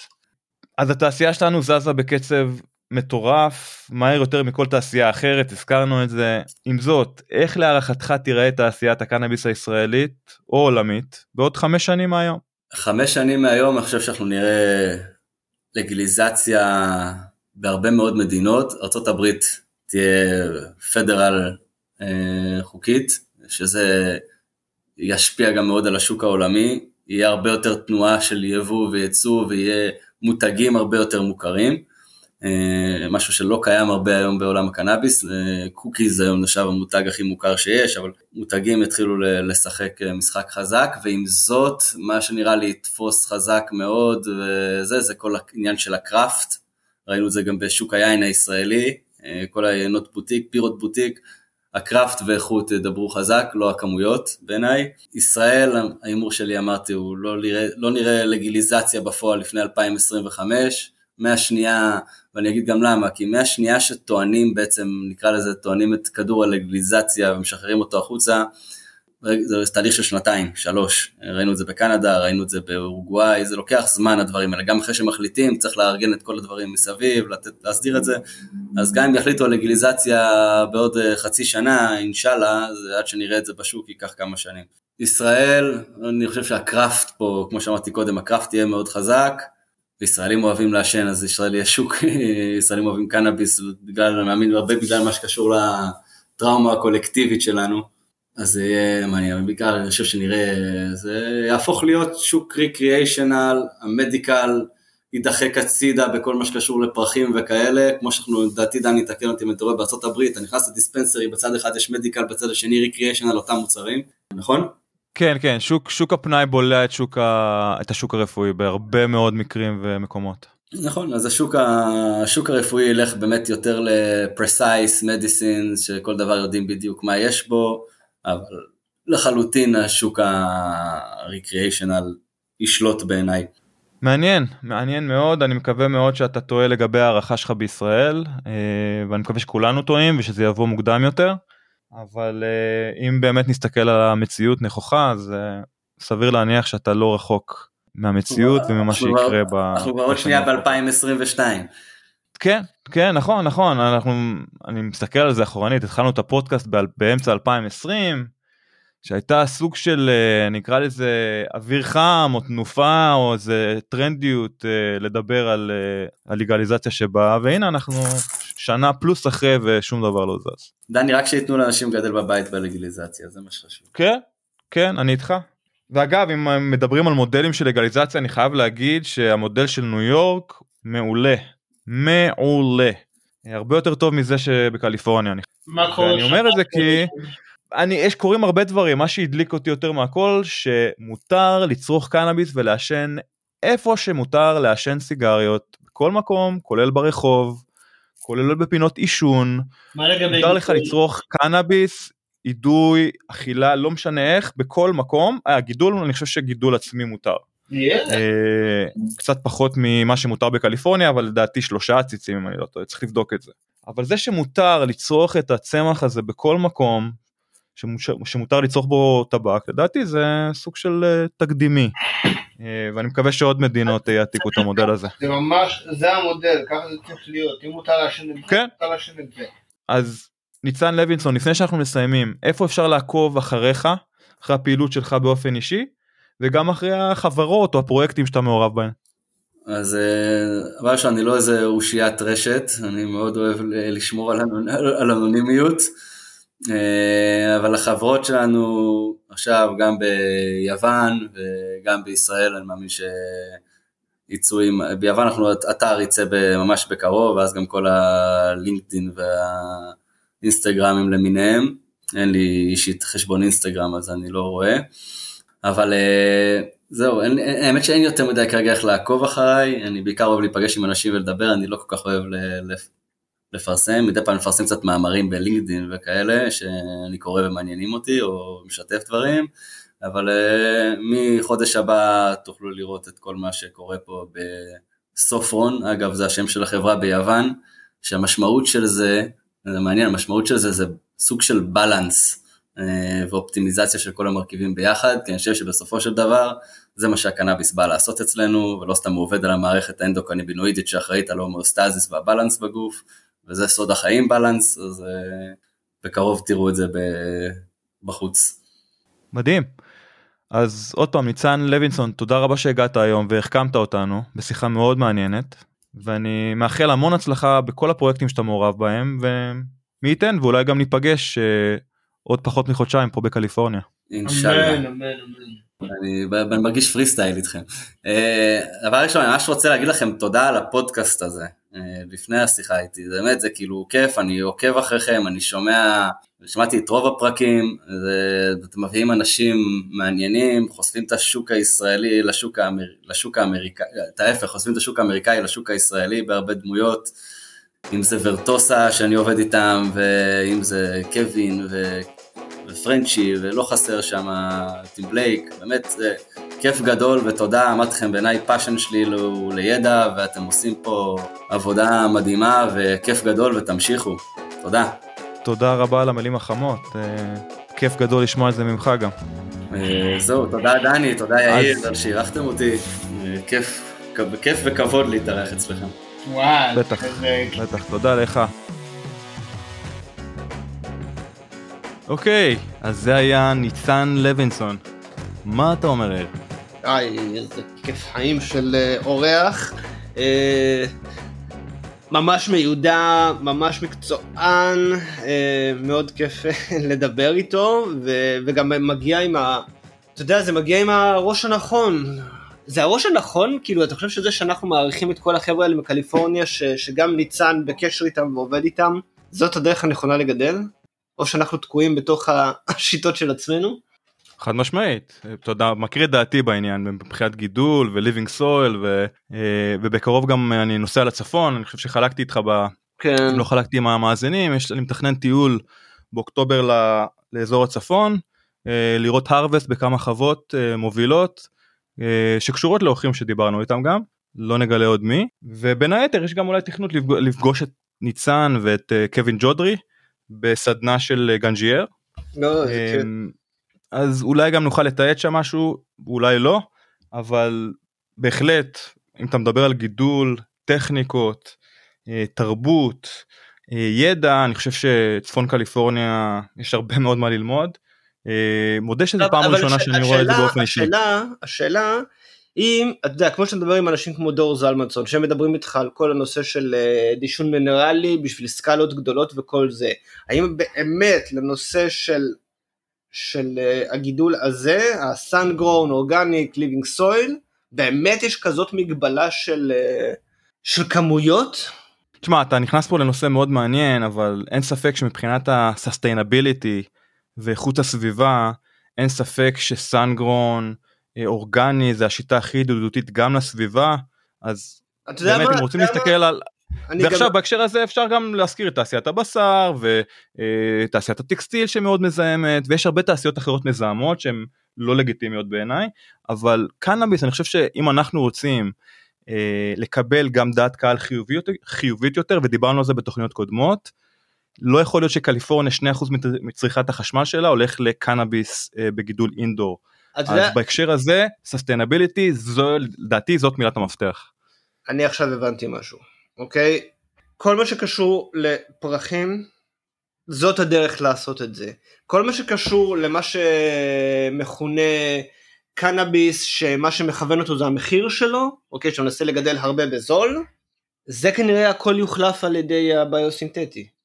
בעתיד אה, לא מאוד קרוב, אני חייב להגיד. זאת אומרת, למה אתה חושב? לא יודע, לדעתי זה פחות בחמש שנים. אז חמש שנים זה, זה יותר בינוני בעיניי, זה לא קרוב עוד שנה, שנתיים, אבל יכול להיות שזה יקרה, אבל עדיין, שאתה מסתכל על המחיר של הוויד היום בקליפורניה, הזול שביניהם, אתה יכול לקנות עשרה דולר, בעשרה דולר, שלושה וחצי גרם של וויד, בכלל לא רע אגב. תגדיר אותו, אז, את הוויד הזה.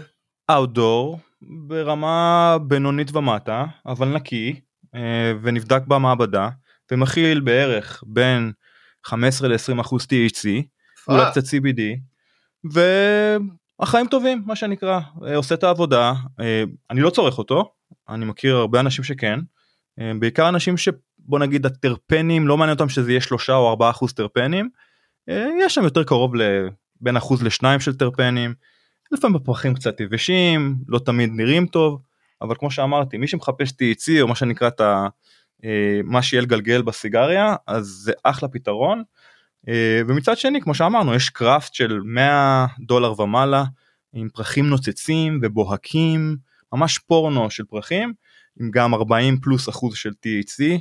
איפה האינדור בא לידי ביטוי אצלך? אז קודם כל, האינדור, שוב, הזכרת את ליבינג סויל, וטכניקות של גידול, אז בהקשר הזה, ליבינג סול גם יכול להיות uh, מתורגם באינדור, ואותו חבר שאני מדבר עליו בתוכנית, שמגדל באינדור ליבינג סול, לדעתי אחד המגדלים הטובים בקליפורניה, אם לא הטוב שבהם, אז ליבינג סול יש לו גם זכות קיום ב- באינדור, וזה אומר שנכון, עדיין אפשר להשתמש ולחסוך חשמל באמצעים אחרים, כמו פלטות סולריות וכו' וכו', ולהשתמש במנורות אל אי די במקום ב-אייץ' פי אס וכו', אבל מצד שני, הוא מגדל בסייקלים של, או תשעה, עשרה, שנים עשר סייקלים רצופים כבר שהוא מגדל אותו זן, והתוצאות מרהיבות, תוצאות מדהימות, נכון, זה לא גדול ומנופח כמו עם דשנים ועם כל מיני חומרים שאתה מוסיף לצמח, הילד עצמו הוא עדיין לא גבוה מספיק, אבל מבחינת האיכות של הפרח, זה פשוט מוצר מדהים, לא פחות. אני מכיר פה מישהו בארץ שמגדל אינדור ליבינג סויל, כמובן בשוק החופשי. דיברנו עליו, אני חושב, באחד הפרקים. יש לנו תוצאות מדהימות. אתה יודע שבליבינג סויל באינדור יש פה עוד יתרון עצום, כאילו עזוב את צריכת חשמל של המנורות, כשאתה מגדל באינדור לרוב, אתה כל סיבוב מחליף מצע. בעייתי מאוד. את כל האדמה, את כל הקוקוס, את כל זה אתה צריך לזרוק החוצה, כל האדמה הזאת מלאה מלח מהדשנים הסינתטיים שהשתמשת בהם לפני זה, סינתטיים, אתה יודע, מלחים, ואתה כל הזמן יוצר עוד ועוד ועוד אה, השפעה מלאת אה, מלח, וכשאתה מגדל ליבינג סויל באינדור, אתה לא מחליף אדמה, אז כבר את הנושא הזה חסכת. אז זה עוד משהו שקשור לדיברנו על קיימות, בעברית קיימות, אני חושב שזה מונח מאוד חשוב, שחשוב שנדבר עליו גם יותר בתוכנית, וכן, בהקשר הזה, עדיף להשתמש באותה אדמה, להזין אותה ב... כל מיני יצורים וביולוגים כאלו ואחרים, כן, לתת לה לחיות ולנשום, אבל כן, הוויכוח הזה יישאר כנראה איתנו, ואני חושב שיש כן מקום גם לצד השני, אני פשוט מנסה לחשוב בראש שלי, כאחד שאתה יודע, שכל מה שעשיתי בחיים זה אינדור, ואתה מבין שזה משהו שהוא לא הולך להתקיים לאורך זמן, אנשים יפסיקו עם האינדור הזה, אז כאילו אני מנסה לחשוב אם זה גורחות, אם זה שווה. הקליימט צ'יינג' דוחק בנו, לוחץ עלינו, יש יותר ביקורת על הגזלני חשמל, דיברנו קודם, תעשיות כמו הבשר, טקסטיל וקנאביס, צריך למצוא פתרונות יצירתיים שכבר קיימים היום. דיברנו על uh, אנרגיה מהשמש, דיברנו על uh, מנורות L E D, כמובן גידולי uh, outdoor, uh, living soil וכולי וכולי, אבל אני יותר נוטה לכיוון הזה, uh, למי שמאזין לתוכנית בטח מכיר את הצד הזה שבי, אבל כמו שאמרתי, כרגע בארץ זה בכלל לא רלוונטי, לצערי הרב, השיחה הזאת בכלל לא רלוונטית, כאילו אנחנו מדברים על משהו שהוא הרבה יותר טוב לצמח, הרבה יותר בריא לצמח וגם למי שצורך אותו, ויותר בריא לעולם, ועדיין לא רלוונטי לשיח בשוק הישראלי, קצת כואב לי עם העניין הזה, האמת. טוב, ניצן, אבל אנחנו צריכים לדבר על ניצן, שלשמו התכנסנו כאן. נכון, אז ניצן, קודם כל מאוד הפתיע אותי ולימד אותי הרבה על השוק היווני, שלא הייתי בכלל מודע לקיומו, הוא כאמור נחות יותר בהשוואה לאחיו בספרד או אפילו באיטליה, אבל הוא כן משגשג, ואני חושב שהוא תפס נישה מאוד מעניינת, כי יש שם דרישה גם להם תמיד יהיה בכל המקומות, ארצות הברית, באירופה, בכל מקום בעולם יש יותר ויותר דרישה להם, C B D וכאמור גם למיינור קנאבינויד, C B G. בשוק היווני מותר להם T H C? אני חושב שלא עדיין. אני לא חושב, ראיתי מוצרים, בדיוק מישהו פרסם פה איזה קבוצה, איזה סיגריה מגולגלת שנמכרה בשוק היווני, עם C B G ו-C B C. לא, אני חושב שהוא טעה שם, זה היה שישה אחוז, זה היה פחות משישה אחוז, הוא טעה שם, זה היה פחות משישה אחוז C B D, וזה היה משהו כמו חמישה עשר אחוז C B G, שזה משהו מאוד מאוד גבוה, אם אני לא טועה. חמישה אחוז C B G זה משהו שהוסיפו אולי איסולייטים או משהו, נראה לי מאוד גבוה. או ש... לא, או שהמציאו גנטיקה עם C B G מאוד גבוה. אתה יודע, C B G בסך הכל זה אב הקנאבדואידים, אבי הקנאבדואידים. אז אני בטוח שיש מספיק טכנולוגיה וגנטיקה היום בשביל לפתח זנים שם עשירים ב-C B G. ראיתי זנים פה באורגון בסביבות עשרה עד שנים עשר אחוז, עוד לא ראיתי חמישה עשר, אבל... לא חושב שזה בלתי אפשרי, אם הגענו ל-T H C ברמות של, ברמות של ארבעים פלוס אחוז, יצא לך כבר לצורך C B G? השמיים עם הגבול. יצא לי לצורך C B G בדאב, כן, שום השפעה פסיכואקטיבית, שוב, טוענים שיש לזה השפעות רפואיות אחרות, אבל לא משהו שאתה מרגיש, ב, לפחות לא בתודעה. הדאב עצמו היה נגיד בינוני פלוס, עם טרפנים חיצוניים שהוסיפו לו, אבל סביר, אני הייתי קורא לו לא ברמה של מיצוי הטליטי שיש בשוק בקליפורניה. כן, טרפנים של קנאביס. זה הגיע כסוג של קרמבל כזה, קרמבל שוגר כזה. וואי וואי וואי. ויש גם C B D, יש לא מעט כאלה, C B D יש לך גם רזין וגם קרמבלים של C B D לא מעט פה שאפשר להזמין מיותר ממדינה אחת אגב בארצות הברית, אני מזמין בעיקר מאורגון ומקולורדו. יש כמה חוות ספציפיות שיש להם מוצרים ממש טובים, שאפשר לעשות דאפ של C B D, בעיקר אני עובד לא, לאירועים שלנו עם המוצרים האלו, אבל זה בהחלט מומלץ למי שצריך לצרוך כמות גדולה מאוד של C B D במכה אחת, בלי לצרוך בקבוק שמן שלם או, או לגלגל סיגריה שלמה. טוב. אז זה, זה תחום מעניין, כאמור, אז תשמע, גנג'ייר, דיברנו על זה בהרבה הקשרים, הוא דיבר על זה בהקשר של אשכרה סטודנט, ערכנו פה שלושה או ארבעה אורחים שמנחים או מרצים. טוב, נתחיל עם, ה... עם זיכרונו לברכה, פרנצ'י קנולי. פרנצ'י. פטריק. היקר. פטריק קינג, נכון. אה... ג'סטין קלווינו. ג'סטין קלווינו, קווין. וקווין ג'ודרי, ארבע. כן. טוב, מי חסר לנו? ג'סטין, ג'סטין אגב פגשתי לפני יומיים, והוא גם משתף איתנו פעולה באירוע העתידני עם פיורנה. רק אה, אני רוצה... לגרות לכם את החושים, התכנון הוא לעשות אה, אה, חוויה שנקראת פלייט של פירואנה, אה, שכוללת גם את המשקה, אה, מאורב, בעצם את ההפקה מעורבבת עם מים, בעצם הביטוי הנוזלי של הזן, ואז חוויה שכוללת את הפרח עצמו, בתוך כוס יין עם קצת קרח, אה, להדגיש את הטרפנים ואת ה, את הריח המיוחד של כל זן, ויש להם כרגע חמישה זנים כאלו, הביטוי הנושאי של הזן, אהבתי. בריח, ואז התחנה האחרונה תהיה בעצם אה, הביטוי אה, של הלייב רזן, שממנו בעצם הם מפיקים את, את אותה הפקה. אז הביטוי האחרון, התחנה האחרונה תהיה בעצם הדאבינג של אותו זן ששתית והרחת לפני דקה או שתיים. הביאו חמישה כאלה, כמובן שלא חייבים לצרוך את כולם, לכל זן יש את הפרופיל שלו, את ההשפעות שלו, אבל זאת החוויה שאנחנו מתכננים עם גנג'ייר באירוע הבא שלנו, אני מקווה. אז זה העתיד, אבל זה מה שקורה היום, בהווה אנחנו באמת נותנים את החוויה הזאת, וזה מה שמתוכנן עם גנג'ייר. אז בחזרה לגנג'ייר, אני חושב שזה... ניצן, שראה את זה כסטודנט, גם למד רבות אה, מאותם מנחים ומרצים ש... שראיינו, ואני חושב שזה משהו שהוא יהיה מאוד רלוונטי גם בעתיד הלא רחוק בישראל, וגם נחוץ יותר נכון בישראל, מעבר לזה לרלוונטי, נחוץ יותר מהכל, ואני לגמרי רואה את התעשייה הולכת לכיוון הזה של סטנדרט, לאיכות, לדעת איך לשפוט איכות, ולדעת את כל המדדים, כמו מקצוען, כמו שאתה מסביר יין, ומסביר קפה, ואתה יודע איך להסביר, ולהסביר למה הוא כל כך טוב, ולמה יש לו ציון כזה וכזה, אז גם קנאביס צריך כזה מדד, וזה, אני חושב שזה גם יקפיץ את התעשייה קדימה, זאת אומרת, ברגע שיותר ויותר אנשים יהיו חשופים למידע הזה, ולדירוג הזה, וליכולת להבין, לעומק קנאביס, אני חושב שזה יקפיץ את כל התעשייה למעלה. אז כן. אני מקווה שיום יבוא וזה יקרה גם בישראל.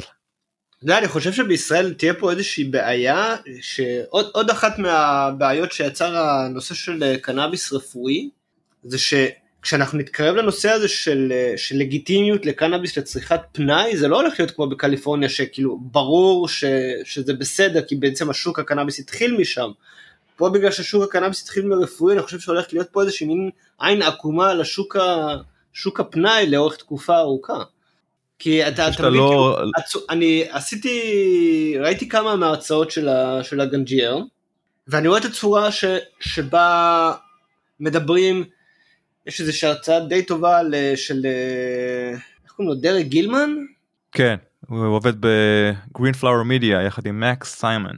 כן, בחור, אני לא יודע איך לבלוע אותו לגמרי, אבל הצורה שבה הוא מדבר על קנאביס, אני חושב שאם מישהו ידע לדבר ככה על קנאביס בישראל, היו כאילו מסתכלים עליו עקום לגמרי.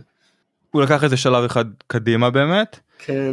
אבל תשמע, זה כמו שאתה מסתכל על אייל שני למשל, ואיך הוא מתאר אוכל, אז יהיו את הציניקנים שיגידו, אוקיי, מי, מי זה האידיוט הזה ומה הוא רוצה מאיתנו? יהיו את אלה שבאמת יעריכו את האוכל שלו, גם, אם הוא, גם במחיר של זיוני מוח, או כל מיני תיאורים מפליגים שלא קשורים לשום דבר. אז הם לא הגיעו לרמת בולשיט של אייל שני, זה לא נמצא שם, הם ממש כאילו on point. אז זאת אומרת שאתה חושב שאייל שני זה בולשיט. אייל שני, מה זאת אומרת אני חושב שהוא בולשיט? הוא מודה בפה מלא שהוא בולשיט, כאילו כל הפואטיקה מסביב, הוא יגיד לך שזה חארט. אבל תשפוט את האוכל עצמו. אה, האוכל אדיר, אדיר. אוקיי. אז בוא נשפוט שף לפי האוכל שלו, לא לפי השטויות שהוא מוציא. אבל לא, אבל כאן אנחנו מדברים על השיחה מסביב, אז זה רלוונטי. כן, אבל דרק גילמן אגב, רק מי שלא מכיר אותו מהמאזינים, הוא גם מגדל, והוא גם מגדל אגב זן ספציפי מאוד טוב. אני חושב שהוא נקרא In The Pines, עם איזה אחוז מטורף של טרפנים, אז לזכותו יאמר שהוא גם מגדל, אז הוא בא מהמקום הזה, אם הוא מפליג במילים, בסדר, מי אני שישפוט אותו? לא, לא, לא מפליג במילים, אבל פשוט מתייחס לזה בצורה ארטיסנית, וכאילו... זה, זה, זה איזשהו סוג של שיח שאני חושב שצריך לבנות אותו בארץ, וצריך לראות אם השוק בכלל יעכל את הדיבור הזה, בגלל שהשוק הרפואי כל הזמן, אתה יודע, זה, זה לא רק שהשוק הרפואי מוכוון לקנאביס מסוים, זה כל הזמן מדברים איתם על שיכוך כאבים, והפרעות, ופה, אין פה אלמנט שבו תהנה מהדבר הזה, ויכול להיות שזה גם פוגע במטופלים כיום. לגמרי. שלא מלמדים אותם, פשוט צ'יל, תהנה מזה. לגמרי, לגמרי, ושוב, אני מקווה שבעתיד הקרוב, כל השיח הזה של גנג'ייר, ליבינג סויל, אתה יודע, כל מה שדיברנו בתוכנית, יהיה גם רלוונטי לישראל, מיינור קנאבנוידס, אתה יודע, כל הנושאים שגם דיברנו עם ניצן, אמן, אני חושב שבאמת ניצן, בן אדם, גם עם ידע גדול, וגם עם תשוקה גדולה, שזה חשוב מאוד, כן. ומעבר לזה גם עם צניעות, מכיר את מקומו, מכיר את, ה, את התעשייה, ואת המגבלות שלה, ומכוון הכי גבוה שאפשר, אז אני מאוד התחברתי לטיפוס, ו... ומאוד התחברתי לפרק, ואני מאוד נהניתי, מקווה שגם המאזינים שלנו נהנו, וזהו, ערכנו נראה לי, נכון?